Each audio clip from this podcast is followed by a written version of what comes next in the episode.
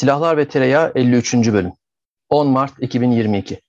Merhaba, Silahlar ve Tereyağı Podcast'te Kubilay Yıldırım'la birlikte silahlar, teknoloji, strateji ve diğer konuları konuşuyoruz. 24 Şubat 2022 dünya tarihinde şimdiden önemli bir kırılma noktası oldu. Ee, sabaha karşı erken saatlerde Rusya Federasyonu Silahlı Kuvvetleri Ukrayna'ya karşı geniş kapsamlı bir askeri harekata başladı. Ee, Rusya tarafı bunu özel bir askeri operasyon olarak tanımlıyor ve e, amacı olarak iki amacı e, olduğunu e, belirtiyor. Bunlardan birincisi Ukrayna Silahlı Kuvvetleri'nin silahsızlandırılması, Ukrayna'nın silahsızlandırılması ve diğeri de e, Ukrayna'da yönetimde olduğunu iddia ettikleri Nazi rejiminin, Ukrayna rejiminin e, yönetimden uzaklaştırılması, e, Ukrayna'nın e, denazifikasyonu yani e, Nazilikten arındırılması. Başka bir deyişle Ukrayna hükümetinin devrilmesi. E, silahlar ve tereyağı olarak bugüne kadar Rusya-Ukrayna kriziyle ilgili üç tane bölüm çekmişiz. Bunlar e, 40. bölüm, 51 ve 52. bölümler. Başlıkları aşağı yukarı aynı. Rusya-Ukrayna krizi, Rusya-Ukrayna gerilimi, hatta en son savaştan, savaşın başlamasından bir iki gün kadar önce Rusya-Ukrayna savaşına doğru mu diye soru sormuşuz. Ve e, bölümün kapanışında da galiba o savaş geliyor diye bitirmişiz ve o savaş geldi. Ee, tabii bu savaşın gerçekten patlak verip vermeyeceği ya da başlarsa ne şekilde, hangi nitelikte olacağına dair çok farklı yorumlar, çok farklı tahminler vardı. Ee, pek çok gözlemci, pek çok yorumcu bunun aslında yani Rusya'nın e, askeri manevralarının ve yığınağının bir blöf ya da bir e, baskı unsuru olduğunu savunurken e, bazı gözlemciler bir çatışma çıkma olasılığının yüksek olmakla birlikte bunun ayrılıkçı Donbas bölgesiyle sınırlı kalabileceği şeklinde görüş belirtiyorlardı. Ee, bazı gözlemciler de bunun çok daha e, büyük, topyekun bir savaş olabileceği şeklindeki endişelerini belirtiyorlardı ki bunlara e, biz de dahiliz. Ve maalesef e, bu savaş başladı. Topyekun bir istila harekatı şeklinde iki hafta oldu. İki haftadır da devam ediyor. Bu bölümde bu iki hafta içerisinde olanları, gördüklerimizi, e, şu anda dünyanın içinden geçmiş, geçmekte olduğu bu kırılmayı e, ve bu kırılmaya dair e, bizim okumalarımızı biraz paylaşacağız, tartışacağız. İki haftadır hakikaten muazzam bir bilgi bombardımanı var. Bu bilgi bombardımanının büyük bir kısmı kirli bilgilerden müteşekkil. Bu savaşın doğasından kaynaklanan, savaşmanın raconundan gelen bir şey. E, aldatma, e, yanıltma, yalan haber, yanıltıcı haber bunlar piyasaya sürülür, dolaşıma sokulur ve bilgi teknolojilerinin de gelişmesiyle birlikte bunların piyasaya sokulması, sürülmesi çok daha kolaylaştı, çok daha yaygınlaştı. Ee, başta sosyal medya olmak üzere sahaya dair, savaşa dair e, pek çok farklı nitelikte bilgi hala akıyor. Bunlar arasında doğru olanları, e, doğruya yakın olanları ayırt etmek çok güç. E, en deneyimli gözler, en berrak dimalar için bile e, çok güç. Bunlar arasında zaten çok böyle peşin hükümlü, e, tüme varımcı değerlendirmeler yapmak zaten baştan yanlış olur. E, bu budur, şu şudur, o da odur demek zaten yanlıştır. Bu süreçte çok daha yanlış olur. Bu uzun gibi görünen aslında e, gerekli e, ön e, notu ekledikten sonra şöyle bir genel çerçeve belki çizebilirim Kubilay'a e, sözü vermeden önce. Ee, savaşın başlamasıyla birlikte ki bu savaşın aslında neden başladığına dair 52. E, bölümde e, bazı bilgileri, bazı genel çerçeveyi sunmuştuk. Bu savaşın başlamasıyla birlikte çok ciddi jeopolitik, siyasi bazı gelişmeler oldu. Bunlar arasında belki en önemlilerinden bir tanesi bilhassa Avrupa Birliği tarafından çok e, net, e, yekpare, güçlü bir tepkinin Rusya'ya karşı gösterilmesi. Amerika Birleşik Devletleri, İngiltere, Avrupa Birliği başta olmak üzere dünyanın çeşitli ülkeleri ve e, pek çok kurum, kuruluş ardı ardına biraz da abartılı bir yarış içerisinde Rusya Federasyonu'na karşı ben de buradayım, bak ben de tepki gösteriyorum, ben de bu safın bir parçasıyım dercesine yaptırımlara başladılar.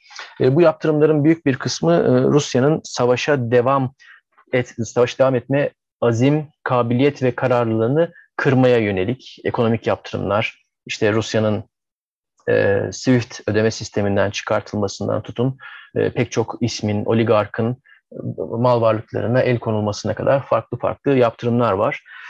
Bazısı absürtlük sınırlarını zorlayan yaptırımlar var. E, bazısını anlamak ticari ya da ekonomik olarak daha kolay ama mantık olarak zor e, ya da insani olarak zor. Bazısı da tamamen düpedüz saçmalık. Ama sonuç olarak e, Batı dünyası diyebileceğimiz kesim ile Rusya arasında çok ciddi bir yarılma, bir ayrışma şu anda gerçekleşti. Bu ayrışma ne kadar böyle sürer? Rusya'da bazı değişiklikler ya da siyasi değişiklikler ya da bir tavır değişikliği neticesinde her şey eskisine döner mi? Şimdiden öngörmek çok zor. Ama şahsen bana her şey 180 derece değişse bile temelleri atılan bu güvensizliğin ve bu e, bu yarığın kapanmasının uzun zaman uzunca bir zaman alacağını e, düşündürtüyor. Askeri ve teknik açıdan tabii yorumlanacak çok şey var. Şimdiden zaten e, bazı gözlemleri çeşitli vesilelerle Kubilay'da ben de paylaştık. Bu programda da bu bölümde de biraz belki değiniriz ama şimdiye kadarki kısmı bile Rusya-Ukrayna savaşı e, çok ciddi bir laboratuvar, bir e, vaka çalışması olabileceğini gösteriyor. Rusya ordusu pek çok gözlemcinin beklentilerini ya da e, öngörülerini haksız çıkartacak şekilde ki bunlara ben de dahilim e, çok düşük bir askeri performans gösteriyor. Başta lojistik olmak üzere e, koordinasyon ve ahenk diyelim bir e, askeri ahenk olmak üzere e, Rusya Federasyonu şimdiye kadar epey bir topallamış, epey bir afallamış durumda askeri olarak. E, bunda tabii çeşitli sebepleri var ya da çeşitli sebepleri olduğunu varsayabiliriz. Bunlar hakkında tahminler yürütebiliriz. Biraz bu bölümde de değiniriz. İyice karıştırmadan ben bu e, giriş kısmını e, biraz toparlama adına belki şu ana kadarki ee, biraz askeri gelişmeleri özetleyebilirim. Ee, Rusya Federasyonu Silahlı Kuvvetleri 24 Şubat sabah saatlerinden itibaren Ukrayna'ya e, çeşitli kollardan girmeye ve saldırmaya başladı. Bunlardan bir tanesi Kırım'dan e, Ukrayna ana karasına yönelik olan e, hamle. Bir diğeri Donbas bölgesinden batıya, güneybatıya doğru olan hamle. bir diğeri kuzeyden Kiev istikametinde ve son olarak e, Kuzeydoğu'da e, Harkov bölgesinde e, Rus birliklerinin Ukrayna sınırını geçmesi ve Ukrayna iç, içlerinde ilerlemesi şeklinde. E, şu ana kadarki gelişmeler ya da şu ana kadarki savaşın seyri e, ana olarak e, kuzey ve güney sektörleri olarak e, ayrılabilecek iki ana e, bölgeyi bize gösteriyor.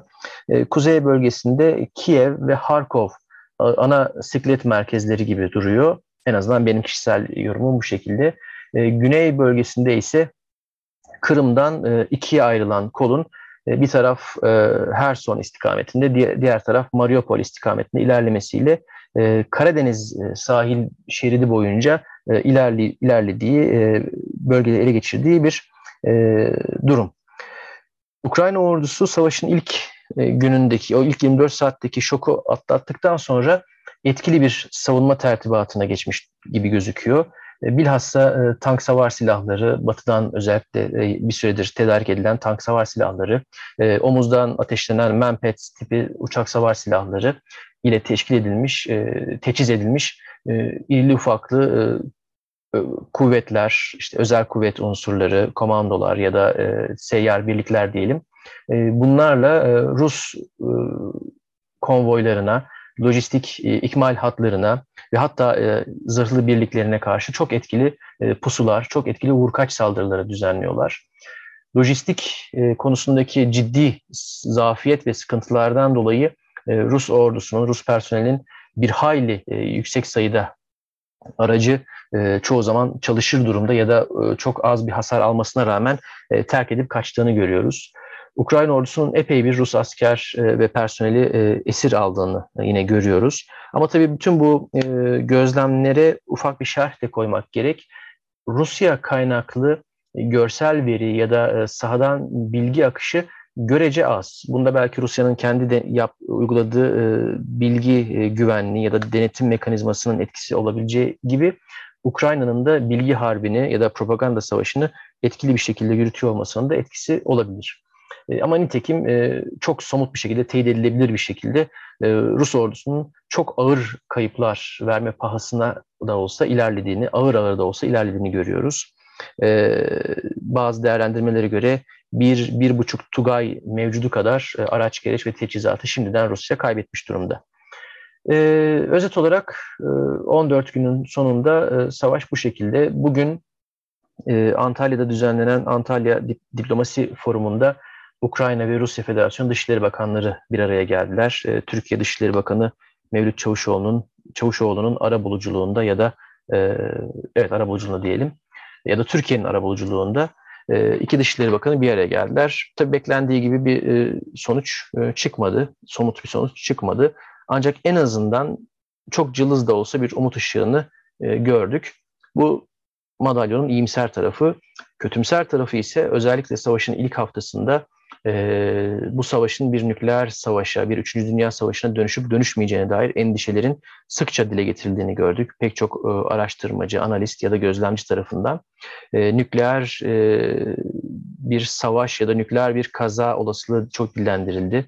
Ukrayna'daki e, Çernobil ve Enerhodar e, enerji santral, nükleer enerji santrallerine yönelik e, Rus ordusunun e, girişimleri ya da saldırıları bunların bir e, nükleer patlamaya bir kazaya sebep olup olmayacakları ya da Ukrayna'da çatışmaların çok daha uzaması ve Ukrayna'nın bir çeşit Afganistan'a dönüşmesi sonucunda Rusya'nın taktik nükleer e, silahları Ukrayna'da kullanıp kullanmayacağına dair endişeler, e, bunlara karşı Batı'nın alacağı olası tepkiler derken e, birdenbire, aslında birdenbire de değil ama birdenbire e, kendimizi felaket senaryoları arasında olasılık istatistik hesapları yapar durumda bulduk e, sanki çok kolaymış gibi e, bir bölümde bitecekmiş gibi bu konulara e, üçer beşer atlayarak orasına burasına e, dokunarak Kubilay'la e, biraz daha değineceğiz.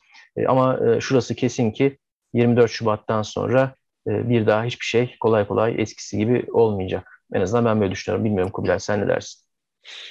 Ee, söylediğinde haklısın. Ee, az önce şey dedin ya biraz dünya değişti artık bu e, saldırıyla diye herkes herkes etkilendi bundan. E, Rusya'nın dünyaya verdiği mesajlar değişti. E, bizim günlük hayatta konuştuğumuz şeyler değişti. Avrupa'nın e, militarizasyona, e, savunmaya, güvenliğe vesaireye e, bakışı değişti. Globalizmin muhtemelen e, tanımı ve e, dünyadaki şu anda benimsenme oranları değişti. Türkiye değişti. Ee, bunu şu anda gördüğümüz halini yani Amerikalılarla Avrupalıların adeta tek bir yürek olduğu, böyle tek yumruk olduğu, e, çok ortak hareket edebildiği, herkesin canını kurtarmak e, e, telaşıyla gibi e, bu kampa atladığı falan şeyi işte Japonya'nın e, dahi bu şeyin içerisine girdiği, kampın içerisine girdiği, Çin'in çok ürkek davrandığı falan gibi halleri e, donup bunun ilelebet böyle süreceğini e, düşünmemiz herhalde mümkün olmaz. Bu gerçekçi değil. Bu içerisinde yaşadığımız hal biraz e, bir meta hal muhtemelen. Bu değişecektir. Ama e, eski e, normun ve normalin de artık e, geçerliliğini yitirdiğini de herhalde artık teyit edebiliriz. Bu e, bunda bir e, şey olduğunu, beis olduğunu zannetmiyorum. E, az önce söylediğim gibi şu anda tam bir kavramlar çorbası içerisindeyiz. E, çünkü ne olursa olsun ani ve e, belirli yanlarıyla beklenmez bir e, operasyon oldu. E, aslında geçen e, bölümde de konuşmuştuk e, tabii yığınak aylardır devam ediyor. Bir askeri operasyonun e, patlamak üzere olduğu e, konusunda hiç hiçbir şüphe yoktu. Bu yığınağın da bir askeri operasyon yığınağı olduğu, öyle gözdağı verme e, yığınağı falan olmadığı da uzun süredir artık ortaya çıkmaya başlamıştı. E, fakat e, tabii e, Putin'in görece bu operasyonun ya da bu e, askeri harekat ona işte özel operasyon dediği şeyin e, e, manifestosunu e, arkasına dayandırdığı politik e, ve siyasi manifestosunu açıkladığı akşam belirli şeyler değişmeye başladı. Çünkü burada çok önemli şeyler söyledi Putin. E, geçen sefer de bahsetmiştik. Birincisi e, bir tarihi tanım yaptı. Bu 2021'de yazdığı makaleden e, geldiğini yine geçen bölümde anlatmıştık. E, bugün anlıyoruz ki orada e, kullandığı işte ırki millet olma, e, bağımsızlık e, kavramlarını aslında bu operasyonu rasyonize etmek, e, hukuksallaştırmak için kullandığı bir e, parametre haline getirmiş. Aynı zamanda tehdit tanımlarını yaptı. Bunun bir hikayesini anlattı kendisince. E, bu konuda bunların bazıları anlaşılabilir, bunların bazılarını biz de paylaşıyoruz, bir süredir söylüyoruz zaten. Ve e, bunun dışında tabii nükleerin lafını etmeye başladı. E, son e, bu şeye doğru, e, çatışmaya doğru giderken zaten bir süredir bunu e, anlat, e, e, telaffuz ede geliyordu. E,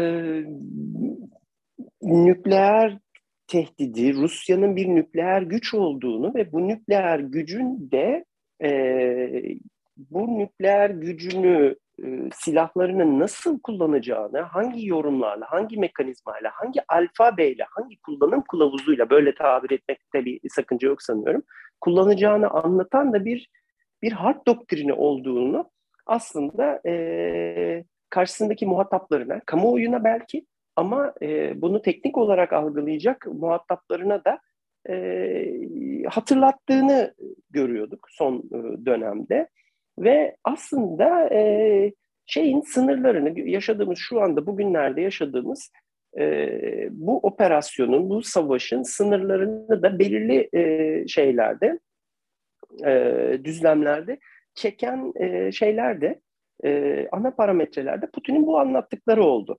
Yani dedi ki burası benim bir yaşamsal, varoluşsal bir tehdidim. Ukrayna batıya kayması açıkça bunu söyledi. Bir batı üssü haline gelmesi. Onu daha sonradan işte yok Naziler ele geçirdi bilmem ne falan diye bence epey sulandırdılar ve saçma sapan bir yere götürdüler. Bunu artık kendilerinin de inandığını zannetmiyorum ama işte Rus şeyi e, propaganda mekanizması e, biz de onların uçağını düşürdüğümüz zaman bir anda bütün Türkiye'yi IŞİD'ci ilan etmişlerdi. E, ve burayı e, kontrol altına alacağını söyledi ve hakikaten dediği gibi de e, yapmaya çalışıyor. Burada da bir e, bir sispus falan yokmuş. Senin de az önce söylediğin gibi biz biraz daha işte e, şey e, Kırım, Kırım Kuzeyi ya da işte bu Donbas bölgesi belki işte o Mariupol vesaire ya da şey e, Dinyeper Nehri'nin doğusuyla sınırlı kalabilecek e, bir askeri operasyon falanını e, en delice e, rüyalarımızda belki böyle bir şeyi görürken bir anda şu anda Odessa gider mi? Kiev'i kurtarabilirler mi? E, işte e, şeyle e, e, Odessa'yla e, Kırım'ı işte bağlayan e, şeyler e, Mikolaevic ya da şey e, Mikolaev ya da e, Melitopol vesaire gibi şehirler, Kerson gibi şehirler onlar kurtulabilir mi vesaire falan gibi şeyleri konuşuyoruz. Çok enteresan bir e, durum içerisindeyiz. Yani e, Putin iyi kötü şeyi koymuş. E, o zaman da aslında bize anlatmaya çalışmış. Bunun dışında mesela ona karşı yani Ukrayna e, ordusunu destekleyecek ya da NATO, e, Taksim, batılı devletlerin e, Ukrayna'ya askeri dev, e, desteğinin de sınırlarını çizecek e, ayağınızı denk alın e, sınırlarını da az çok parametrelerini de iyi kötü vermiş. Burada da söylediği aslında bir nükleer güç olduğunu hatırlatmak. Sık sık tekrar ettiği şey e, batılı ülkelerin destek konusunda fiziki destek kendi e, üslerini kullandırtması vesaire falan gibi şeyleri doğrudan savaşa e, taraf olmak ve müdahil olmak olarak yorumlayacağı ve kendi işte e, 2004 yılı yanlış hatırlamıyorsam e, nükleer e, postüründe de açıkça deklare ettiği gibi e, boyunu aşacak şey olarak e, konvansiyonel olarak engelleyemeyeceği ama yaşamsal olarak e, varoluşsal bir tehdit gördüğü e, bir yere e, sınırlı nükleer e, müdahalede bulunabileceğine yönelik uyarısı ve bunu bir parantez içerisine alıp ama yer yerde altını sürekli çizmesi şeylerini, olaylarını gördük. Ve bu da aslında e, karşı taraf tarafından özellikle ama özellikle Amerikalılar tarafından çok ciddiye alınmış. Amerikalılar derken genel Amerikan siyasetinden bahsetmiyorum. Amerikan bürokrasisi ve e, Biden yönetimi tarafından diyorum. Oldukça ciddiye alınıyor. Demek ki e, şu işte Polonya MiG-29'ları ne yapılacak, ne edilecek falan filan e, konusundan da anladığımız kadarıyla şey e, belirli bir e, kırmızı çizgiyi e, diplomasi dilinde, diplomasi e, nomenklatüründe farklı anlaşılabilecek, bizim günlük hayatımızdaki e, basit e, kavramsallaştırmamızla e, belki anlayamadığımız ama diplomasinin dilinde, dünyasında farklı anlaşılabilecek bir takım e, provokasyonları vesaireleri den de uzak durmaya çalışıyorlar. MiG-29'ların da e, şeye gönderilmesi, Ukrayna'ya e, gönderilmesi konusu öyle bir engele takıldı gibi e, gözüküyor.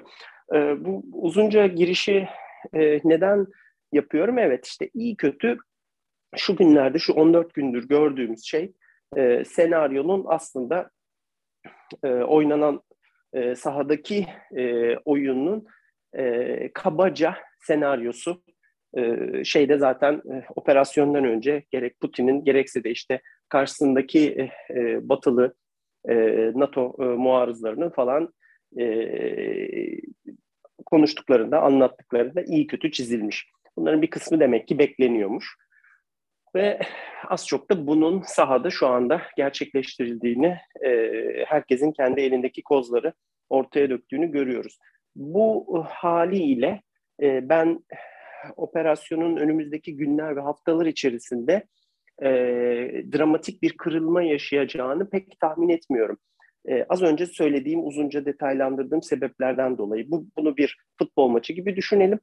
E, çok kaba anlatıyorum. E, neyin faul olduğu, neyin e, işte çizgisi çekilmiş, nerenin dışarısı olduğu, nerenin offside olduğu, kalenin neresi olduğu vesaire, kaç oyuncu olduğu falan filan sahada belli. Artık şey durum bu. Bu şekilde donmuş gibi görünüyor. Ee, Ruslar belirli bir yığınak yaptılar. Belirli bir oyun planıyla işin içerisine girdiler. Bunu sahada gerçekleştirmek konusunda süper zorlanıyorlar. Çok zorlanıyorlar. Bunun teknik ve e, operasyonel, organizasyonel e, bir dolu e, sebebi var. Bunları da yine şey içerisinde belki tartışabiliriz. Buradaki enteresan şeylerden bir tanesi e, Batı'nın desteği e, tarafı oldu. E, bu oyundaki beklenmez şeylerden bir tanesi, e, en büyüğü Avrupalıların özellikle e, çok hızlı tavır alabilmesi ve çok hızlı ben ona açıkça taraf değiştirmesi diyeceğim. E, taraf değiştirmesi oldu. En başta Almanya olmak üzere. Kısmen yani epey aslında Fransa ama en çok da Almanya'nın hızla e, taraf değiştirmesi oldu. E, Almanya'nın genel olarak izlediği şey işte hep anlatıyoruz şeylerimizde e, Rusya ve Avrupa arasındaki iletişimi çokça konuştuk silahlar ve tereyağında.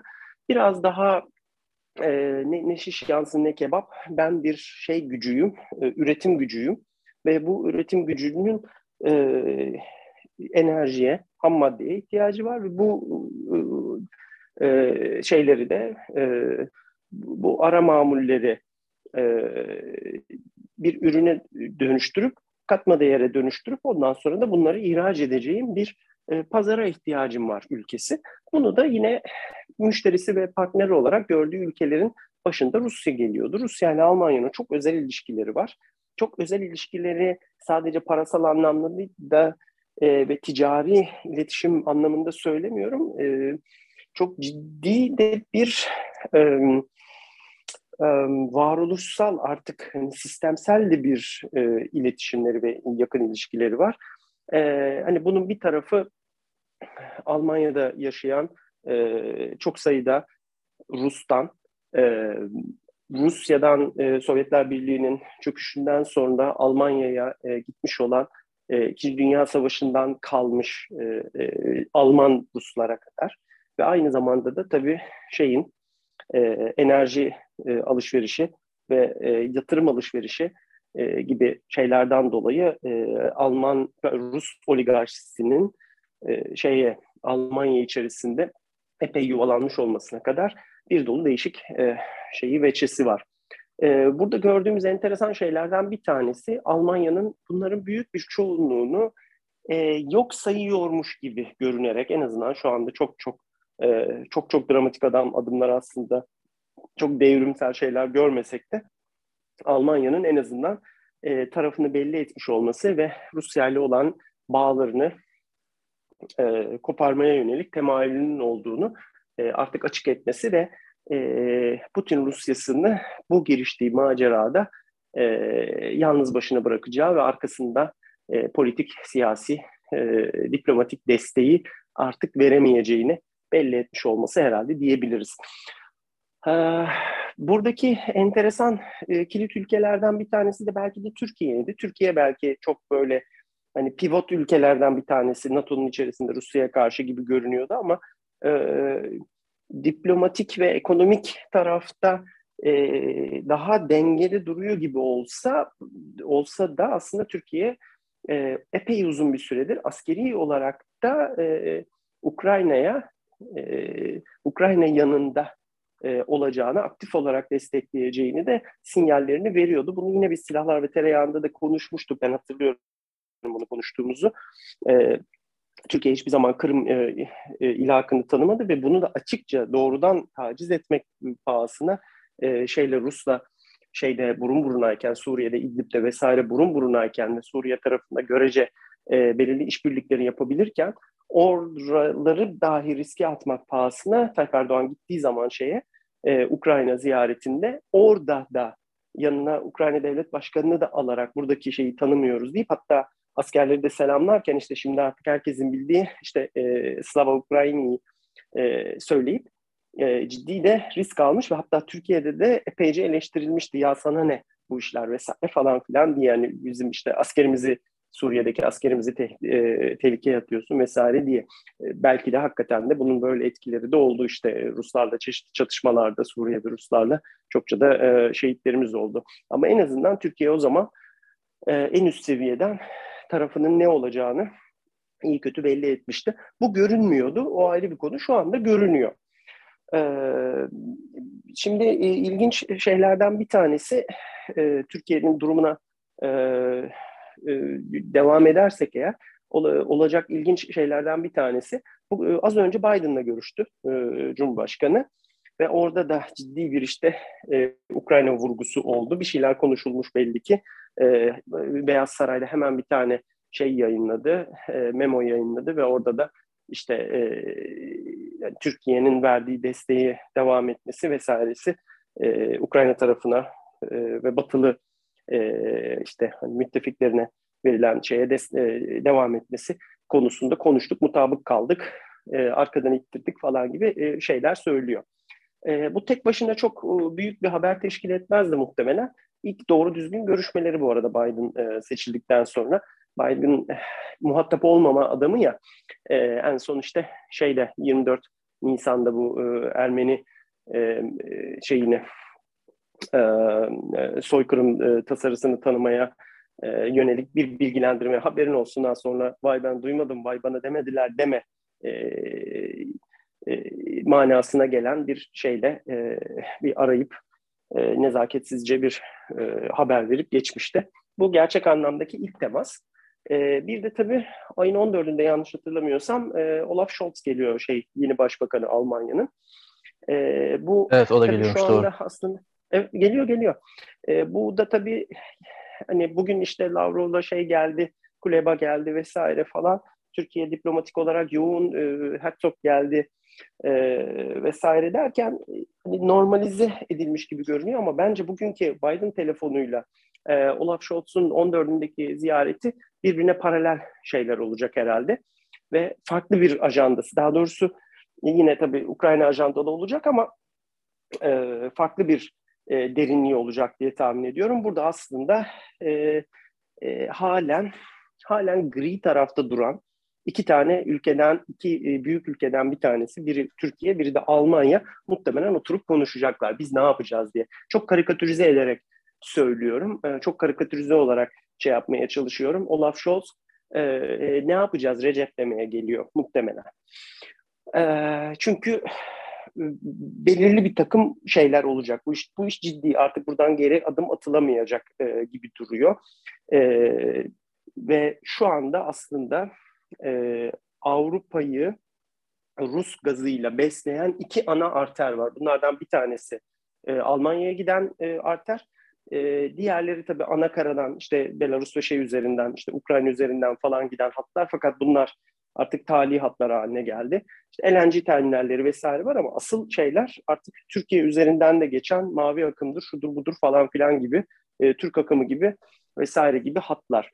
Bunların e, e, bir Avrupa e, enerji e, stratejisi ile artık şey yapılması gerekiyor muhtemelen. Yani ben ben bunu algılıyorum. Bunların yavaş yavaş vanalarının kapanması ve bir hareket planı oluşturulması e, yakın vadede, orta vadede ve uzun vadede bunların muhtemelen lav olmasına yönelik bir bir e, e, bir strateji ortaya konması gerekiyor. Amerikalıların sanıyorum bizi sıkıştırdığı, Almanya'yı da aşırı derecede sıkıştırdığı şeylerden bir tanesi bu. E, Almanya için de geriye dönüp baktığı zaman Avrupa içerisinde ya bizim ama ne olacak evlerimizde, e, nasıl ısınacağız, ocaklarımız nasıl yanacak e, deyip de ikna edebileceği pek bir partneri de kalmamış gibi gözüküyor. Dolayısıyla e, sanıyorum önemli konulardan bir tanesi radarın altında sürdürülecek. Çok fazla dışarı yansımayacak, fazla konuşulmayacak ama önemli konulardan bir tanesi muhtemelen Almanya, Türkiye ve e, Amerika'nın da yukarıdan denetlediği bu enerji bağlantılarının ne yapılacağı, e, nasıl bir e, stratejiyle bunların kısılacağına e, yönelik bir şeyin, e, bir planın oluşturulması olacak.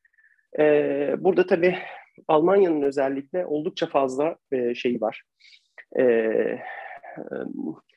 e, e, nasıl diyeyim aklıma gelmedi maalesef şeyin e, hani things at stake denir ya belki de hani nasıl e, ha, çok fazla hani şey, evet risk atacağı çok fazla şey var çok ciddi evet. ma- zafiyetleri mi diyelim artık evet Aa, evet evet aynen öyle e, burada bir e, gerçekçi bir yol ortaya koymak zorunda. Tamam herkes esti, gürledi, çok heyecanlandı. İşte her tarafı şeye boyadılar, sarı ve maviye boyadılar falan ama bir de bir gerçek var hakikaten. Bu gerçeği aklı başında işte e, külahını önüne alıp oturup düşünmen gerekiyor. Ben bu tarafta hani şeyle Almanya ile Türkiye arasında hep ticari faaliyetler vesaireler çok e, enteresandır. Ben çok hoşlanmam bundan. Uzun süredir de hep de, e, dillendiririm bunu. Ben e, Almanya'nın Türkiye için Avrupa içerisinde doğru ortak olduğunu halen düşünmüyorum. Ama şu durumda en kötüler arasındaki daha az kötü ortaklardan bir tanesi olabilme potansiyeline sahip olduğunu e, düşünüyorum maalesef. E, bu endüstriyalizasyon, altyapı yatırımları, stratejizasyonu vesairesi falan bu enerjinin çoklanması konusu ve aynı zamanda e, belki birazdan konuşuruz. Hani Orta Doğu bölgesinde işte Türkiye'nin de artık muhtemelen dahil olduğu bir yeni düzeneğin e, eğer başarılabilirse ortaya çıkması halinde bu Türkiye'nin aynı zamanda Avrupa'nın o bölgelere e, atlamak için e, kullanacağı bir tramplen, bir ara platform e, haline gelebilmesine yönelik bir bir şeyin, bir ortak çalışmanın, bir ana fikrin e, ortaya konması e, e, zaruri oldu, olacak gibi görünüyor. Bunlar şu anda tabii çok hızlı değişimler. Bunu e, böyle olur mu, başarıya ulaşır mı, yarın bir yerlerde üç tane bomba patlar, bir, bir şey olur, aynı şekilde devam eder mi? E, bilmek çok zor, çok e, başındayız ama Ah, işte sen az önce bana e, hani toplamam için bana verdin. Ben daha da fazla e, her zaman olduğu gibi dağıtıp şey yapayım ama e, böyle bir enteresan e, sürecin içerisine e, soktu bu e, Rusya hareketi. Ama asıl mesele buradaki e, bütün bu yarım saatlik belki e, boş lafımın e, ana şeyi, e, ana fikrini herhalde iki cümlede şöyle anlatılabilir. E, biz bazılarını tahmin etmiş olsak ya da etmemiş, edememiş olsak da iyi kötü bu oyunun kuralları, sahası, e, oyuncuları bilmem neleri az çok oyunun kuralları belliymiş baştan ve bu oyun işte e, Putin'in e, askerlerinin yürüyün demesiyle de başlamış.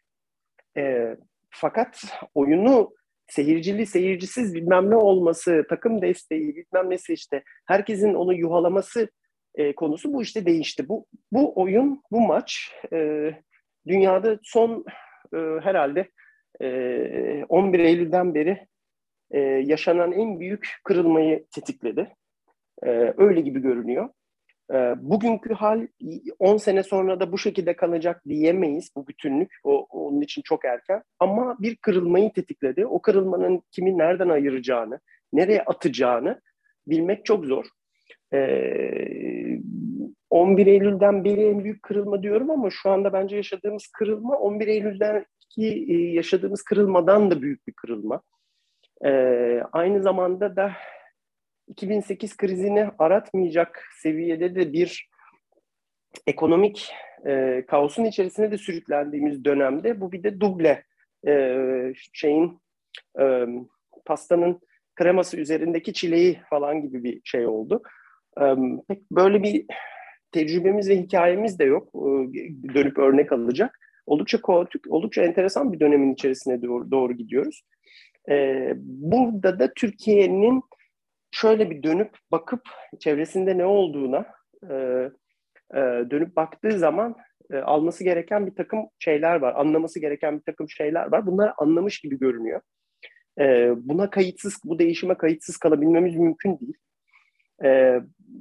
Bu sefer ciddi yani şey e, böyle işte e, Rusya'yı hem kınayıp ama aynı zamanda da Rus parasıyla e, keyif çatan ve Rus gazını yakmaktan e, de son derece mutlu olan e, bir Almanya'dan ziyade artık e, pılısını pırtısını toplayıp çıkınını e, omzuna atıp Rus'la helalleşip ayrılan da helalleşemeden ayrılan bir e, Rusya'nın olduğu bir gündemden, e, bir Almanya'nın olduğu bir gündemden bahsediyoruz mesela.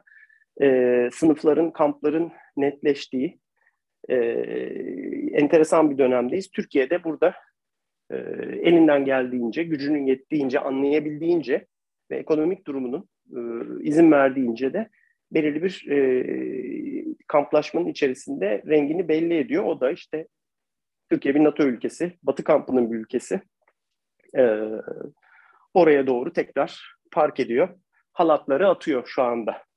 Ha, e, ben geldim, yanaşıyorum buraya tekrar halatlarımı tutun diye attığı karşıdaki e, limanın şeyleri işte palamar tutacak e, adamlar e, tutarlar mı? Sizi, bizi sağlam bağlarlar mı? Bunu bilemem. E, bunu göreceğiz. Ama e, bu bakımdan da bir e, yeni bir alignment denebilecek bir e, şeyin e, içerisine, bir pozisyonlanmanın içerisine giriyoruz gibi görünüyor. Ya bu o, safların e, sıklaşması mı diyeyim, safların yeniden çizilmesi mi? Çok enteresan bir süreç oluyor. Hani önce tabii bu, bu burada savaşın bir an önce sona ermesi gerekiyor. Bir an önce bu başta sivil can kayıpları önlenmesi, bu insan trajedinin sona erdirilmesi gerekiyor. O ayrı mesele. Yani, tabii hani nasıl sona erecek şimdi düş, konuşurken de şu aklıma geliyor kısa vadede maalesef pek olabilecek bir şey gibi değil. Yani şimdi neyle başladım, nereye getirdim lafı ayrı mesele de. Ee, en son bugünkü işte Antalya Diplomasi Forumu'ndaki e, tarafların açıklamaları, bundan önceki açıklamalar, işte e, Belarus'taki bu Brest, Brest'te e, düzenlenen 3 tur şimdiye kadar yapıldı galiba. O toplantılar, onlara ilişkin açıklamalar. E, şimdi tarafların pozisyonları e, böyle hani bir ortada bir asgari müşterekle buluşabilecek gibi pek gözükmüyor. Yani Rusya tarafı son derece maksimalist bir şekilde e, tavizsiz bir şekilde pozisyonunu koruyor. Ukrayna ordusu silahsızlandırılacak. İşte e, Kırım'ın Rusya'ya ait olduğu kabul edilecek, Donbas'ın bağımsızlığı kabul edilecek, e, anayasaya girecek şekilde NATO'ya asla üye olunmayacağı taahhüdü verilecek falan filan. Yani bunların hemen hemen hiç hemen hemen değil mi hiçbirisi e, bırak Ukrayna'yı herhangi bir egemen devletin e, kabul edebileceği şeyler değil, şartlar değil. Sanki zaten kabul etmemesi için öne sürüyormuş da gibi. Yani bir pazarlığa niyetin varsa, bir müzakere niyetin varsa e, tamam pazarlığı yukarıdan açarsın ama yani verebileceğin, feragat edebileceğin bir şeyleri içine eklersin. Hani bir malı 80 liraya alma hedefin varsa önce bir pazarlığı daha yüksekten açarsın ki 80'e inebilesin falan gibi. Ama Rusya'nın taleplerinde böyle bir e, marjin yok, böyle bir hareket sahası, bir elastikiyet yok. Aynı şekilde Ukrayna'da da hani Rus birlikleri ülkeden çıksın, işgal sona ersin, şunları konuşuruz falan tarzı bir tav- tavır var. E, kısır döngüye giriyor iş. Yani bu kısır döngü devam ettiği müddetçe de zaten e, çatışmaların sürmesi e, riski son derece yüksek. O zaman da bir çıkmaza giriyor. Hani ne kadar devam edecek? En, en önce kimin nefesi kesilecekse, en önce kim e, gardını düşürecekse o taraf kaybedecek gibi bir duruma giriyor. O bir tarafa. Yani bu hakikaten bir çok e, tehlikeli bir sarmala da, tehlikeli bir kısır döngüde dönüşebilir. E, bu bir tarafa. E, ya savaşın ilk gününden sonra, ikinci gün müydü neydi artık? E, Almanya e, silahlanmaya ayır, silahlanmaya ilave 100 milyar euro e, ayıracağını ilan etti. O da kaderin garip bir tecellisi mi, feleğin sillesi mi sosyal demokrat yeşiller iktidarında oldu. Hani o ilkokul öğretmeni e, kılıklı teyze e, dünyanın üçüncü büyük savunma bütçesini kontrol edecek, edebilecek mi o ayrı mesele. Yüzde 10 olan harbi hazırlık oranları belki yüzde 12'ye çıkacak bu 100 milyar euro sayesinde. O da ayrı mesele. Ee, Almanya, bırak Almanya'yı, Finlandiya, bırak Finlandiya'yı, İsveç bir çatışma bölgesine silah gönderiyor. Ya İsveç şu anda, hala şu an devam, ediyor, devam ediyordur bilmiyorum ama İsveç Türkiye'ye deniz topu dahi satmıyor. Yani satacağından değil, e, şey yok. Tamamen her şey yasak. Yani her şey ambargo Türkiye'ye. Ama çatışma bölgesine silah gönderebiliyor. E, hani çatışma bölgelerini desteklemiyordunuz. Azerbaycan, Ermenistan hani savaş çatışmada bir taraf olmuyordu falan. E, olunabiliyormuş demek ki. Bazı çatışmalarda taraf olunabiliyormuş. Bazen o kurallar esneyebiliyormuş. Bazen e, rahmetli Süleyman Demirel'in dediği gibi olağanüstü koşullar nasıl tam demişti? E, olağanüstü koşullar, olağanüstü tedbirler gerektirir mi demişti. E, terörle mücadele ilgili bir şeyiydi galiba. Olabiliyormuş galiba. demek ki e, İsveç ve Finlandiya NATO'nun bu konuyla ilgili tüm toplantılarına e, katılıyor şu şeyden beri, yani kriz döneminden beri. E, ve hakikaten de NATO'ya tam üyelikleri böyle ufukta belirdi gibi gözüküyor. Zaten olmasa bile bir şekilde entegre oldular. E, o güvenlik paradigması ne oldu? Rusya Ukrayna'ya saldırınca bütün o işte e, barışsever, işte e, müzakereci, e, yatıştırıcı, Chamberlain'in ruhuna defalarca Fatiha okutacak o e, pembe diplomasiler hemen birdenbire ortadan kalktı. Şimdi e, Russian bashing diyebileceğimiz kim daha çok hmm. Rus engelleyecek, kim daha çok cancel edecek. Yani çok fazla İngilizce terim kullanıyorum özür diliyorum ama hani e, Türkçe kullanmaya başlarsam çünkü bir süre sonra nezaket sınırlarını da aşacağım. Hakikaten bu konuda çok doluyum, tepkiliyim. Böyle saçma sapan bir şeye dönüştü olay. Saçma sapanlık Demek ki olabiliyormuş. Demek ki ülkeler beka dediğimiz şey öyle bir şeymiş ki e, her türlü rasyoneliteyi, her türlü mantık sınırlarını rafa kaldırıp tamamen varlığını koruma odaklı bir şekilde her şeyi ama istisnasız her şeyi, her pisliği ve her bel altı vuruşu yapmaya olanak sağlayabilecek bir iklimi kendi kendine yaratıyormuş. Demek ki beka öyle bir şeymiş. O zaman hani seninle de az önce konuşuyorduk kayıttan önce. E, Türkiye'nin yaptığı bazı şeyleri tabii ki yani çok e, burada e, iç ve dış politikada e, yaptığımız hataları, hatalar, hata demek bile aslında bazı konularda çok iyimser kalır, hafif kalır ama saçmalıkları diyeceğim hadi. E, çuvaldız Doğru. acıtmasın. Yaptığımız bazı saçmalıkları burada mazur göstermek de istemiyorum ama beka söz konusu olunca, can yanınca bazen bazı şeyler olabiliyormuş şu anda Avrupa'nın genelinde gördüğümüz bu böyle bir bir saçmalıktan uyanıp yeni bir saçmalığa bürünme şeklinde bir şey. O beka meselesi, o işte Rusya'nın böyle bir e, bir yerin üstünden şu anda silindirle geçiyor olması Avrupa'da bambaşka bir şeyi tetikledi. Ve o bambaşka tetiklenen şeyin herhalde hani e, Mahir Kaynak mı söyle, yapar, söylerdi, savunurdu bunu. Hani bir şey en çok kime yarayacaksa hani onun şeyleri falan gibi. E, günün sonunda en büyük kazananı Atlantik bloğu oldu. E, ne oldu o şey? E, NATO'nun beyin ölümü beyin ölümü gerçekleşmiştir e, denilen NATO şimdi sığınak haline geldi.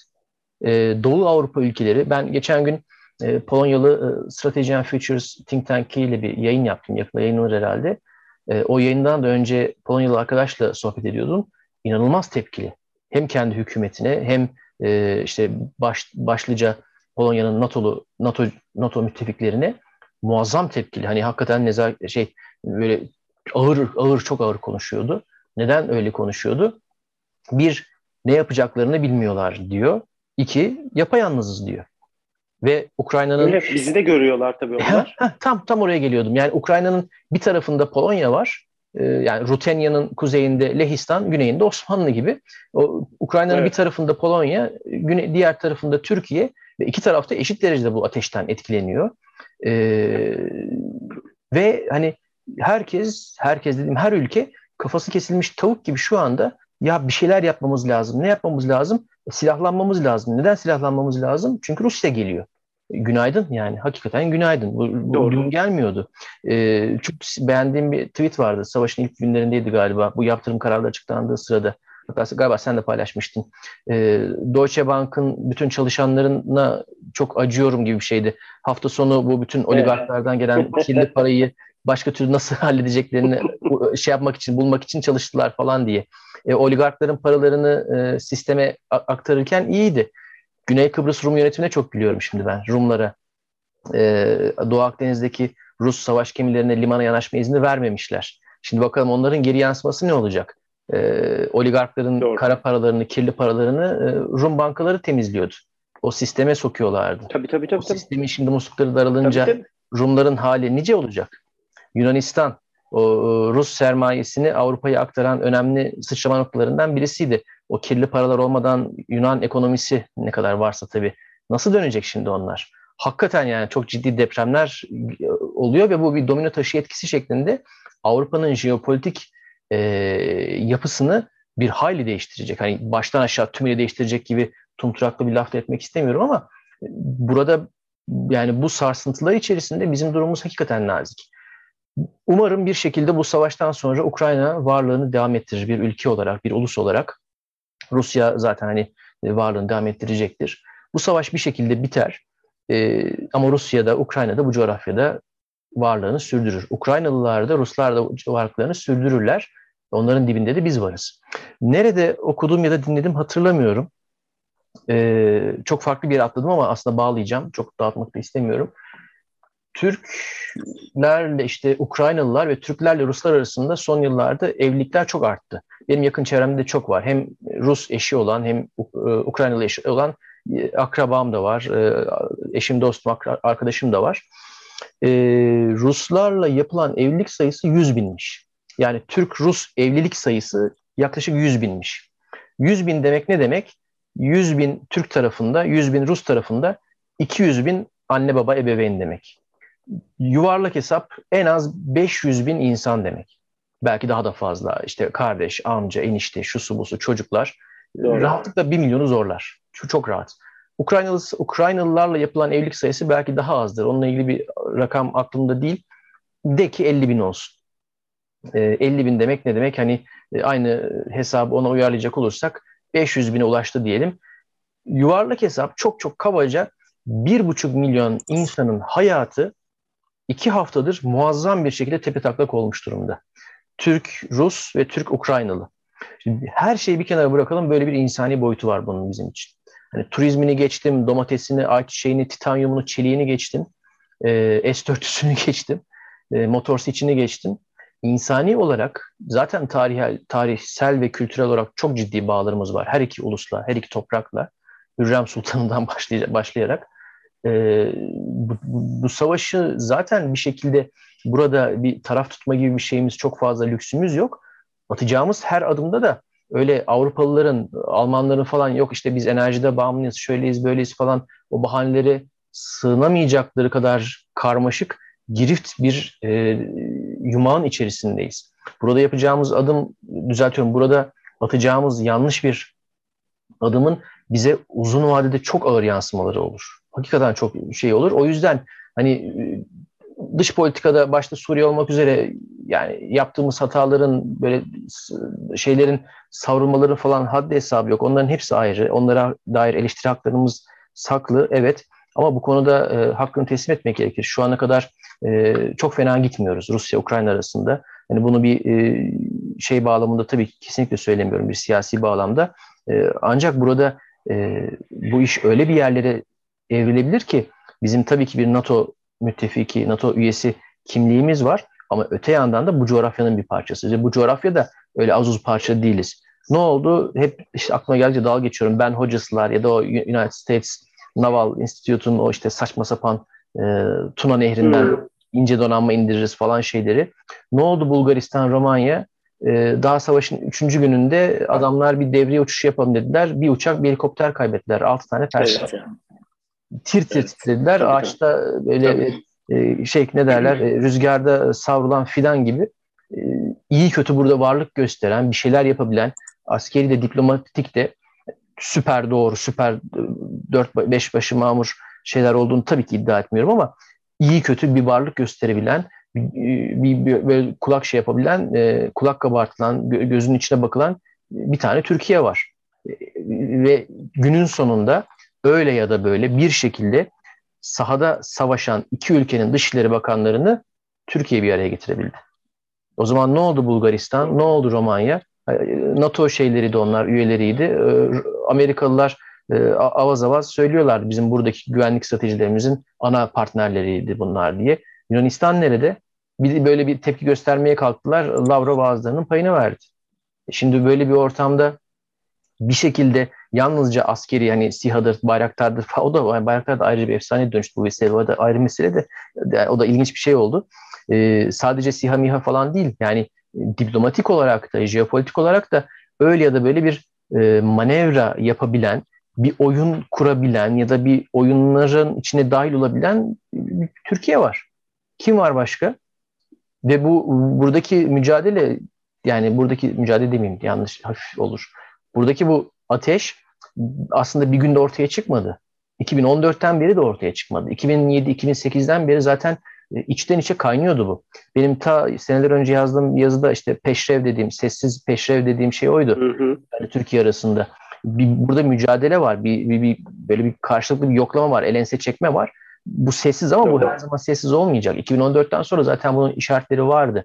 Neden vardı? Burası sadece Karadeniz o havza işte Kırım'dan dolayı değil. Burası Orta Asya'ya açılan bir kapı. Buradan Orta Asya üzerinden Çin'e ya da tam tersini Çin'in Rusya üzerinden Avrupa'ya ulaşması önündeki ana e, e, arter ya da ana kavşak.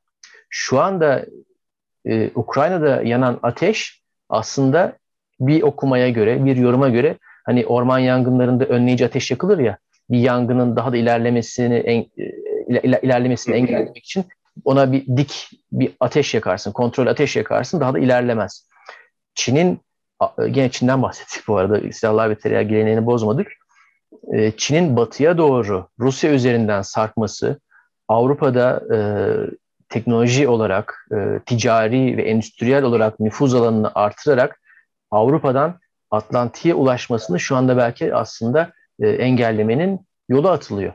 Bu da nasıl oluyor? Bir, böyle bir grand stratejinin bir e, böyle derin bir e, planın sonucu olduğunu tabii ki iddia etmiyorum. Hani belki de öyledir olduğunu bilemem ama şu anda e, burada olan yani bu Karadeniz'de süre giden kavganın çok önemli bir aslında ana dibindeki faktör Doğu Batı arasındaki bir uçta Çin, diğer uçta e, Atlantik olan bu hattın kesilmesi. E, bu, bu zaten olacaktı. O yüzden bunu söylüyorum. Yani e, Karadeniz'in böyle bir kavgaya, böyle bir e, tutuşmaya sahne olacağı zaten bu yüzden belliydi. E, burada iyi kötü burada e, bu ateşi kontrol edebilen, söndürebilen ya da gerekirse harlayabilen e, bir ülkede Türkiye var. Ondan sonra günaydın Olaf Scholz e, koşa koşa gelir zaten. Hani ayağımıza kadar geliyor işte diz çöküyor falan anlamda söylemiyorum bunu ama hatırlanıyor Türkiye. Şimdiye kadar o bütün işte pervasızca e, hor görülmesi diyeyim ya da e, görme, görmezden gelinmesi e, bir yerde değişecekti. Şu anda da o süreci sanki tanık oluyoruz. Öyle öyle haklısın. Yani benim biraz hani haddimi aşarak ve aslında şeyle biraz da abartarak ama o ne diyorsun lan sen falan denmeyi de göze alarak arada bir telaffuz ettiğim bir şey var. Bir Dünya Savaşı da bizim itilip kakılmamızla başladı diye. 1911'de başladı bu işte şeyin e, İtalya'nın aradan bir tane işte Zevzek'in e, şey e, çıkıp ya biz bunları döveriz demesiyle başladı. E, ve ondan sonra da e, Balkanlar, Balkanlardan sonra da işte şey e, e, Birinci Dünya Savaşı ve e, biz burada tabii epey hırpalandık.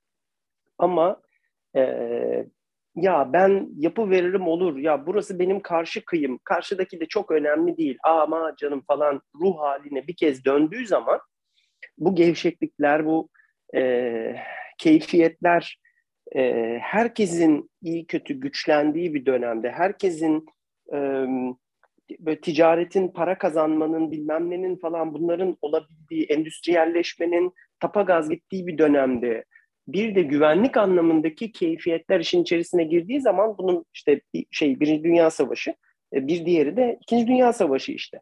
Ee, bu bu şeyler e, e, işin içerisine girdiği zaman bu bir ateşle barut buluşması haline geliyor. Ee, ben Türkiye'nin e, bunu daha önce de konuştuk yine. E, bu günlere gelirken ki e, Libya olayının da bizim e, 2015'teki Rus uçağını vurmamız olduğunu düşünüyorum. Onun öncesindeki işte bir, bir dolu zevzekler. Ben hep sürekli şeyi tekrar ediyorum ve hatırlatıyorum. Bunu da sürekli anlatacağım. Bugünlere gelmemizdeki e, Rusya'nın bu kadar pervasız olabilmesindeki e, bir, NATO tarafının, Avrupa'nın verdiği sinyallerin başında bu bölgedeki önemli bir müttefiği olan Türkiye'ye bir parya muamelesi yapabilmesi, Türkiye'nin ve işte e, onun başındaki şeyin e, devlet idaresinin ve işte sembol isimlerin yaptığı hatalar vesaireler şunlar bunlar bir yana e, bu sürecin işletilememesi, götürülememesi bizim e, belirli diplomatik soğukkanlılıklardan yoksun olmamız vesaire bunlar bir tarafa. Bunun hepsinin suçlusu biz değiliz e, bu işleri buralara kadar getirenlerin e, işte e, hani bugün nasıl en çok Ruslardan nefret eden benim diye ortaya çıkmaya, böyle gözükmeye hevesli olan Avrupa bunun aynısını 10 senedir Türkiye için yapıyordu. Anlamaz, bilmez. E, basın ne anlatıyorsa, o çok kontrollü basın, ne anlatıyorsa, e, ne veriliyorsa ağzına sadece onu tekrar edip ondan sonra da anormal e, tepkiler gösteren en demokrat benim e, işte şeyleri e, sinyallemeleri e, konusunda yarışan bir aptallar topluluğu diyebileceğim bir e, hale e, dönüşmüştü şeyler Avrupalılar. E, Türkiye'nin en önemli güvenlik yani şöyle abi 2009 bak şimdi işte enerji yolları meselesi çok ciddi bir konu. 2009 yılında biz işte Ermenistan'da protokoller vesaireler işine falan girdik. Bunu evet tamam bir e, bir e, e, Ahmet Davutoğlu'nun getirdiği o komşularla e, sıfır sorun doktrininin bir ucundan oraya dokunması falan gibi bir takım şeyleri vardı ama hayır bu bir enerji yolları güvenliği, Orta Asya enerji kaynaklarına açılma e, e, şeyi tarafı vardı ve biz bunu beceremedik o zaman. Olmadı. Rusya bunu sabote etmeyi başardı. Azerbaycan'da şeyde. Bunu tam 10 sene sonra neredeyse farklı bir veçede bir kez daha yaşadık, tecrübe ettik. Bu sefer askeri olarak da arkasındaydık. Önce askeri sorun halledildi. Şimdi işte Ermenistan'ın e, Dışişleri Bakanı geliyor e, ve belirli bir şeyi çözüldü. Hatta Ermenistan'la neredeyse Türkiye'nin arasını yapacak olan ülke bu sefer Azerbaycan haline geldi. Ve belirli bir koridor açılıyor burada. Nahçıvan, işte Türkiye, Nahçıvan, Nahçıvan'ın üzerinden Azerbaycan'a, oradan Hazar'a ve Orta Asya enerjisine ulaşabilmeye falana filana yönelik. E, Rusya tarafından baktığımızda e, gaz pompasını, e, benzin pompasını elinde tutan adam olarak dünyaya böyle bakan, güvenlikçi ve karşılıklı alver ticareti e, açısından bakan bir Putin için, bir Rusya için e, bu kadar aslında önemli bir yerdeki bir partner olabilecek e, Türkiye'nin Avrupa tarafından egolar, ırkçılık ve bir dolu beceriksizlik, aşırı şımarıklıklardan falan filan dolayı yarın yokmuşçasına yaşamakın da getirdiği saçma sapan bir özgüvenle bu kadar itip kakılabilmesini görmesi bu şeyi buralara kadar getiren e, taşlardan bir tanesiydi. Ana şey demiyorum yoksa adam 2008'de Gürcistan'ı e, işgal etti. E, ertesinde Fransız ona Mistral gemisi satmaya çalışıyordu. E, 2014'te Kırım'ı işgal etti herif. Ondan sonra e, e, Kuzey Akım 2'nin işte yapımı e, tapagaz gitmeye başladı. Falan şey, filan. Siemens, Bunlar tabii Siemens ne teknolojiler sattı Rusya'ya yaptırımları delerek. Doğru, doğru. E işte bu yaptırımlar gece 12'de devreye girecek olan yaptırımlardan bir saat önce Merkel'in imzasıyla e, ne kadardı ya 600 milyon euro civarında falan bir para girdi işte şeye e, e, Almanya'ya işte pardon Rusya'ya ahşap şeyleri vesaireler falan orada bir takım yatırımlar e, için e, kaynak beslendi vesaire falan. O bunların hepsi aslında şey çok büyük olaylar e, ama yine işte Avrupa özgür basını e, bu tür şeylerin üzerine gitmediği için e, pek e, şey yapılmıyor. Yeterince layığını bulabilmiş e, şeyler değiller bunlar. Neyse ve en önemli bence dönüm noktalarından bir tanesi NATO'nun bir boka yaramayan bir şey olduğunu e, sinyalleyen Rusya'ya e, en önemli e, olaylardan bir tanesi de 2015'te biz Rus uçağını vurduğumuzda e, şeyde e, Belçika'da NATO karargahında ya da işte e, Brüksel'de Avrupa Birliği'nin şeylerinde e, genel merkez ama ne diyeyim işte konseylerde vesaire. Türkiye'nin işte ah canım zaten senin de ne işin vardı ki? Şöyleydi ya biz her gün şeyleri karşılıyoruz. E, Baltık'ta her gün e, Rus uçaklarıyla karşılıklı siz de düşürmeyi verseydiniz falan gibi. Bu sefer hani şeyin e, hırsızın e, değil e, evi soyulanın taşlanmaya çalışması falan gibi çalışılması gibi saçma sapan abuk subuk e, olaylar aslında bu bugünlerin taşlarını döşedi ve biz çokça konuştuk. NATO mu kaldı arkadaş diye bir, bir müttefiklik mi var yani şurada sen böyle bir şey görebiliyor musun müttefikliğe dair falan diye. E şimdi e, yani işte onlarla buralara kadar geldik ve geldikten sonra da işte e, şey oldu. E, bu müttefiklikler yeniden hatırlandı. Müttefiklikler gerçek hayat e, yarın da şeylerin, ülkelerin e, birbirine ihtiyaç olabileceği gibi takım temel kavramlar bir kez daha hatırlanınca e, işte Türkiye falan da hatırlanmaya başlandı. Şu oldu, bu oldu vesaire ve mesela çok önemli o az önce söylediğim 2009'da beceremediğimiz o e, Ermenistan'la e, işleri düzeltmek, Azerbaycan'a bir bir kara köprüsü oluşturabilmek, affedersiniz, e, bu tür şeyleri başarmış da bir kısmen başarmış bir e, Türkiye, Azerbaycan ve Ermenistan e, üçlüsü de bir enerji yolu şeyi olarak e, bir garantörü olarak aslında yeniden şeyin e, Almanya'nın falan radarının içerisine girdi. Şu anda İtalya için, Yunanistan için falan çok önemli ülkeleriz aslında. Hadi şeyin yani Yunanistan'ın falan e, enerji tüketimi çok bir şey değil ama İtalya vesaire gibi ülkeler bunlar endüstriyel ülkeler e, Avrupa'nın içerisine, Polonya'ya, e, Almanya'nın içerilerine nasıl e, gaz e, ulaştırılacağı konusu çok e, ciddi meseleler.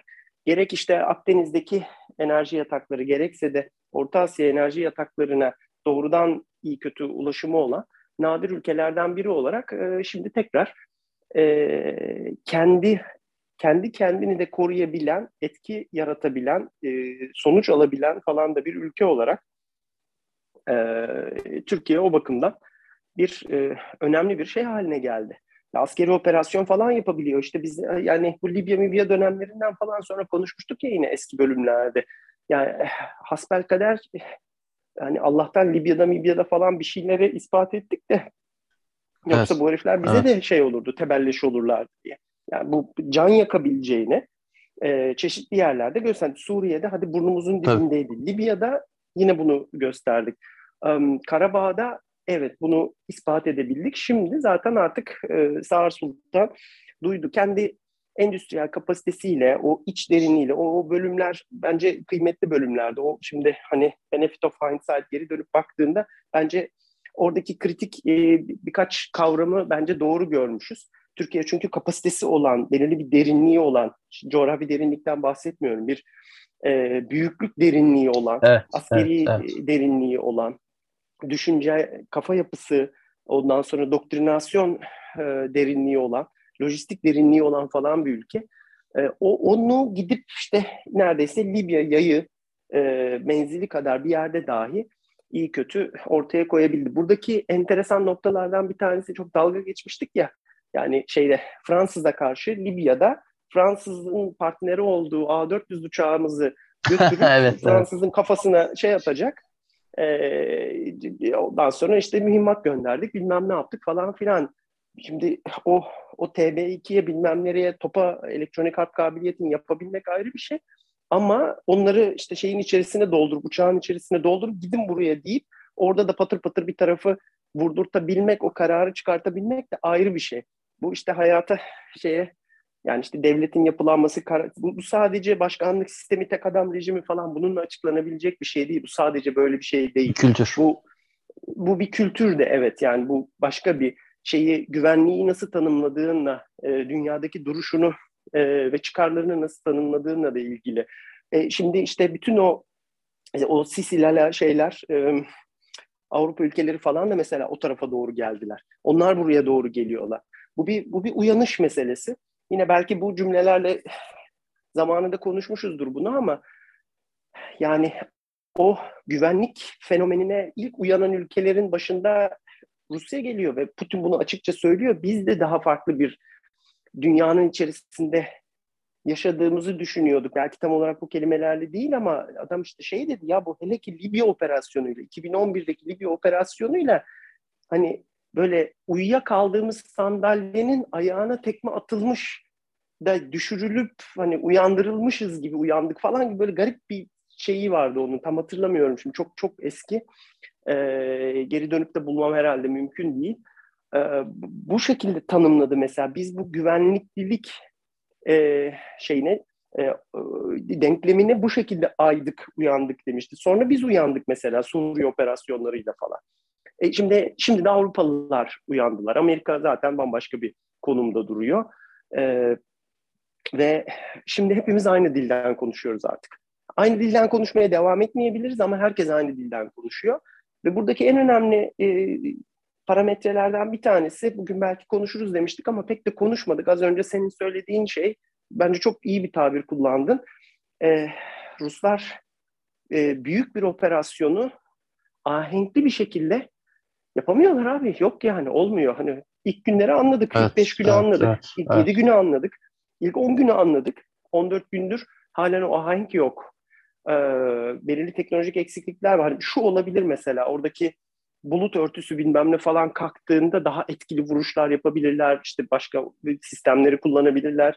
Yavaş yavaş sızabilirler içeri falan filan vesaire ama yani hani perşembenin gelişi çarşambadan bellidir. Bundan bu kadar bir şey çıkmayacağı belli artık.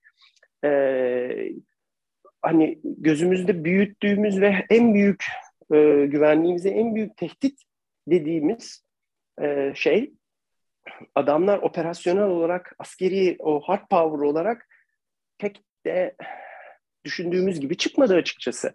Bizim düşündüğümüz gibi ve muhtemelen birçok ülkenin de birçok e, kişinin de düşündüğü gibi çıkmadı.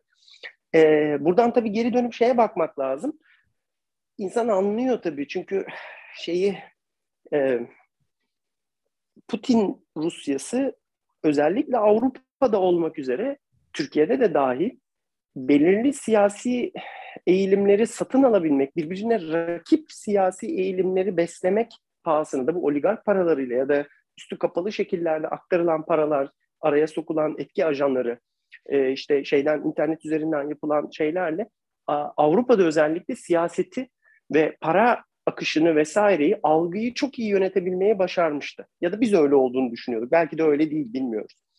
E, ama çok emek harcadıklarını ve bunun için çok para harcadıklarını biliyoruz. E, ve bugün Avrupa'daki hakim olan e, bir takım nevzuhur ya da yeniden hortlatılmış bazı aşırılıkçı e, siyasi görüşlerin ya da aşırı makul siyasi, aşırı e, böyle dosil şey, e, hani ensesine vur ekmeğini al daha işbirlikçi şeylerin, e, siyasi e, koşulumların da Rusya eliyle semirtildiği ya da işte sahneye taşındığı, ederinden fazla etki sahibi haline getirildiğini biliyoruz. Ee, bu kadar emek şu anda boşa gitti. Ee, ha niye yapıyordu bu kadar şeyi, bu kadar e, bu kadar parayı harcadı, bu kadar etki alanı oluşturmaya çalıştı? E belki de işte bugünle karşılaşmamak için olabilir belki de yani belki de biliniyordu. Belki bu Putin için ya da e, Rusya yönetimi için sürpriz değil. Aa biz biz diyoruz böyle. Aa rezil oldular adamlar. Ay her gün beş uçağa düşüyor falan diye. Belki de yönetim için bu çok normal. E, ya ne olacaktı ki ne bekliyordunuz? Ha ben yine bunu göze alıp giriyorum. Yani yüzde yirmi kayıp vermeyi göze alarak giriyorum. Ben üç bin tane e, zırhlı araç kaybetmeyi göze alarak giriyorum diyor belki de ya da diyecek belki de. E, bu da mesela enteresan şeylerden bir tanesi ama e, Putin Rusyası'nın 15 seneyi geçkindir yaptığı bu emek, bu şey e, Avrupa'yı özellikle satın alma konusundaki bu emeği e, bu Ukrayna operasyonu ile birlikte buhar oldu gitti. E, Dimitri Trenin'i anacağım. Bu işte Türkiye Aa, konusunda falan hmm. konuşmalarında işte hep derdi lan hani saçmalamayın hani Türkiye şey e, Rusya'nın e, yörüngesine mi savruluyor falan. Yörüngesi yörüngesi yok Rusya'nın bir şey yok demişti. e, evet yani Doğru değil mi? Da kalmadı. Bitti. Bitti gitti işte. Belki Türkmenistan'la olursa da Kazakistan'la falan şey yapar otururlar. Bugün itibariyle öyle en azından. Yarın ne olur bilemiyoruz. Tabii radikal dramatik bazı değişiklikler olmazsa ki olur mu o da ayrı mesele. Hani orada bir iddialı bir şey konuşacak kadar e, Rus siyasetini ya da Rus e, insanını bilmiyorum. Ama hani belki şöyle bir spekülasyon yapılabilir. Doğru bir şekilde e, mobilize edilirse yani e, Ruslar da inatçı bir millettir. Yani İkinci Dünya Savaşı'nda Leningrad'da, Stalingrad'da e, hayvan leşleri yiyerek direnen, savaşan bir millet. Tabii ki yani aynı koşullar değil, çok farklı şeyler var. Bunu görmezden gelmiyorum ama e, doğru bir şekilde mobilize edilirlerse e, ölümüne ve sonuna kadar da giderler ve o ölümüne ve sonuna kadar gitmenin de e, pahası bütün bölge için, coğrafya için ve dünya için e, çok öngörülemez olur. Çok farklı yerlere o iş Doğru. gidebilir. Bu, bu biraz biraz karamsar bir senaryo. Ama öte yandan e, sanki şey gibi gelmeye başladı bana. Bu konuda çok emin değilim. E, böyle bir, bir atımlık bir kurşun biriktirdi Rusya. Nasıl kurşunu biriktirdi? İşte NATO içerisindeki bazı e, ayrılıklara, bazı e, fay hatlarına oynadı. Bunları biraz derinleştirdi. İşte Türkiye'nin Amerika ya da Türkiye'nin diğer NATO üyeleriyle ilişkilerinde başta olmak üzere Avrupa içerisinde senin de bahsettiğin işte operasyonlar yaptı, yatırımlar yaptı. Bu yatırımlar tırnak içinde söylüyorum. olası bir bu tür bir senaryoda Avrupa'nın, NATO'nun kendisine karşı yekpare bir duruş sergileyememesi için e, kendince önlemleri aldı. Bir yandan askeri modernizasyonunu yaptı ya da öyle görünüyor ki modernizasyon yapıyormuş gibi yaptı. Orada çok farklı e, yorumlar, evet. farklı değerlendirmeler de var. E, Rus Savunma Bakanlığı ya da Rus Silahlı Kuvvetleri içindeki yolsuzluğun ve e, kayırmacılığın bir sonucu olarak da pek çok reformun aslında yapılırmış gibi yapıldı, göz, e, yapıldığı ama aslında gerçekte bir faaliyetin olmadığına dair yani bir şekilde bir yaptı, rezervini biriktirdi, gazını sattı, petrolünü sattı, e, bir Aynen. enerjisini biriktirdi, o kurşunu attı ve en azından şimdilik görünen o ki e, çok da hedefini bulmuş gibi gözükmüyor. E, başlangıçta çok içerisinde ayrılıklar olan Avrupa ve NATO'yu tek bir safta birleştirdi. Putin Ukrayna diye bir devlet yoktur, Ukraynalı diye bir millet yoktur diyordu. Şimdi Ukrayna ulusunu resmen inşa etti. E, hatta e, sahadan gelen işte bu çeşitli sosyal medya kanallarından gözlemlediğim kadarıyla Ukrayna içerisindeki e, Rusça konuşan, Rus kökenli nüfus içerisinde de çok ciddi bir şekilde Rusya'ya tepki artık var. İsyan derecesinde. Yani Ukrayna içindeki Rus kökenlileri de kendisine karşı birleştirmiş durumda. Bir Ukraynalılık bilinci inşa etti. Ee, ekonomi zaten şimdiden çok ağır bir yara almış durumda. Ee, silahlı kuvvetleri de çok ciddi bir itibar kaybına uğradı. İşte e, lojistik olarak e, sevk idare ya da e, doktrinal, e, mental e, hazırlık açısından aslında hazır olmadığı ortaya çıktı. E, dolayısıyla o bir tane e, tek bir e, atımlık barutunu harcadı ve o harcadığında büyük bir kısmı şimdiden boşa gitmiş gibi gözüküyor. Bundan sonra iş inada biner, sonuna kadar gideceğim derse eğer evet Rusya bir süre daha devam edebilir.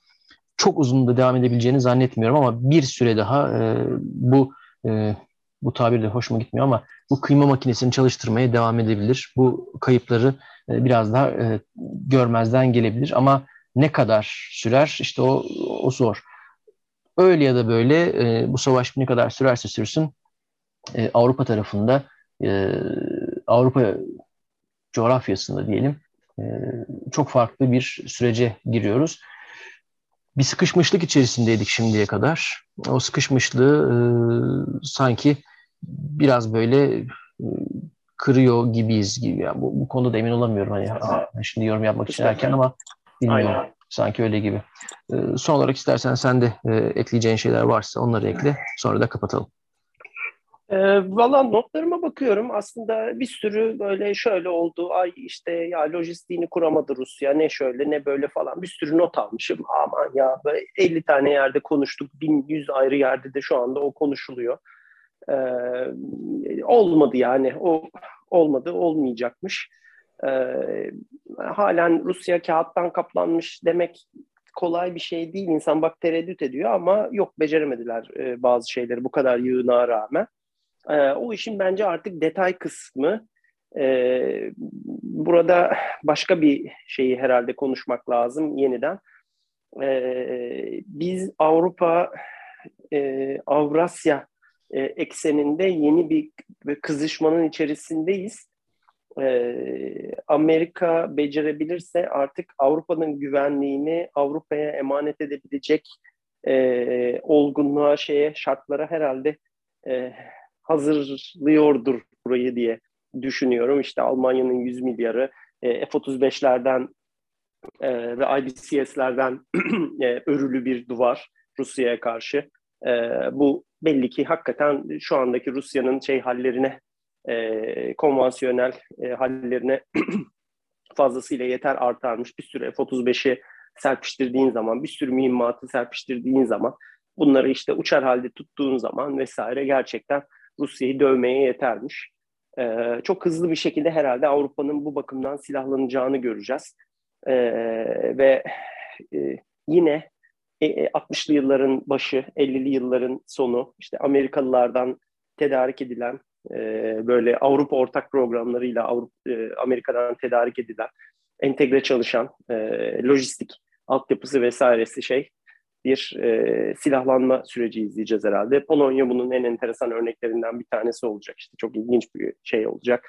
Bir taraftan Patriot alıyor, bir taraftan işte Amerikan radarları alıyor, F-35 alıyor, Amerikan tankı alıyor vesaire hiç Avrupalı olmakla falan onun şeyleriyle e, uğraşmıyor. Patriot'unu alıyor, IBCS sistemiyle birlikte alıyor. Onu da F-35 ile birlikte bağlayıp çalıştıracak. E, öyle am yani öyle demek lazım. E, burada sadece bir not şey, demin adını andık ama doğru düz giremedik işin içerisine. Çin'in buradan yaptığı çıkarımlar. E, Putin ilk tetiği çektiği zaman vay şimdi buradan e, Çin de Tayvan'a hallenmeye başlar yorumları evet. çok edilmişti sanıyorum iki hafta sonunda dönüp herhalde şey denilebilir. Aman ya Rabbi dediğini sanıyorum. Çin şu anda olayları yatıştırmaya çalışıyor. Evet. Ve bence bu Tayvan meselesi, Çin'in askeri e, hudutsuzluğu, bu hani yalnız kurt şeyleri bunların Hı-hı. tonunu bir tık düşüreceğini ben Muhtemelen. tahmin ediyorum. Muhtemelen. Ee, geçenlerde Atlantik Konseyi'nin bir yayını vardı yine Asya Pasifik'le ilgili. Ee, şey e, Atlantik Konseyi şey işte Atlantic Council yani. Ee, onun yine YouTube'da bulunabilir şey. Ee, Kevin Rudd da vardı orada. şey e, eski e, Avustralya e, Başbakanı. E, iyi bir Çin tarihçisi o. E, şakır şakır da Çince konuşan. Daha önce ben çok bahsetmişimdir muhtemelen. Ben çok e, kıymet veriyorum şeye, Canberra'da. E, o da söylemişti bir gün bir bu bir tarafa not almışım onu da e, şeyde konusu gelince e, anlatırız diye şimdi ona da rastladım aklıma geldi. E, Çin'in muhakkak Tayvan'ı birleştirmeye yönelik bir hamlesinin olacağını ama bunun 2035'lerden falan önce olacağını hiç inanmadığını söylemişti. Ben de aynı taraftayım. E, hep baştan beri onu şey yapıyorum. Bugünlerdeki eskalasyon e, çok gerçekçi bulmuyordum onu. Çin hiç hazır değil çünkü. E, ama bu bence e, o tabuta da son çiviyi e, çaktı. O taraftan gerçekçi insanlardır şey. E, Çin bürokrasisi. E, bir anda nasıl birleşebildiğini ve nasıl hudutsuzca e, bütün fişlerini çekebildiğini sistemden Avrupalıların görünce e, kendisinin de paçaları sanıyorum tutuşmuştur. Daha oralarda değiller ama şeyi göreceğiz yani bütün bu ambargoların bütün bu sistemin dışına itilmişliklerine rağmen Rusya'nın nasıl hayatta kalacağını, nasıl bir farklı alternatif sistem kurabileceğini, neyi başarabileceğini falanı filanı bunları izlemek çok enteresan olacak. E, sert e, edilen laflara dikkat edilmesi gereken e, enteresan bir döneme geçiyoruz. Bence kısaca günün e, sözü öyle bitireyim. E, bizim için de e, batıya dönük olarak edilen E ile başlayan e, en tepeden edilen cümlelerin dönemi artık bitti. O kapandı. E, Türkiye öyle ya da böyle bir yerde e, tekrar kaderini yeniden betimliyor, tanımlıyor gibi görünüyor. O da bir nevi küçük dükkanına dönüş e, olduğunu göreceğiz ve görüyoruz da aslında bugünlerde diyeyim ve kapatayım. Evet aslında çok doğru bir yerde kapattın. Hakikaten yeniden tanımlamaların olacağı çok acayip bir döneme doğru giriyoruz. Ama yine e, nasıl olursa olsun e, bir an önce savaşın, e, bu silahların e, susması gerekiyor. E, sebebi her ne olursa olsun savaş kabul edilebilir bir şey değil. E, tabii ki bir ulusun kaderi söz konusuysa, topraklarımız, canımız, namusumuz söz konusuysa o ayrı mesele. Ama burada e, bu ateşin devam etmesi en başta bir insani trajedi ve bir an önce e, sona ermesi gerekiyor. Ondan sonrası kavgası, dövüş falan e, bize bol bol konuşacak malzeme zaten çıkar. Ama umarım bu savaş hemen bir an önce sona erer. E, daha zaten bol bol bunu konuşacağız çünkü çok farklı bir döneme doğru giriyoruz. Ama bu seferlik bu bölümlük burada kapatalım. Sonraki bölümlerde görüşmek üzere diyelim. Dinlediğiniz için teşekkürler.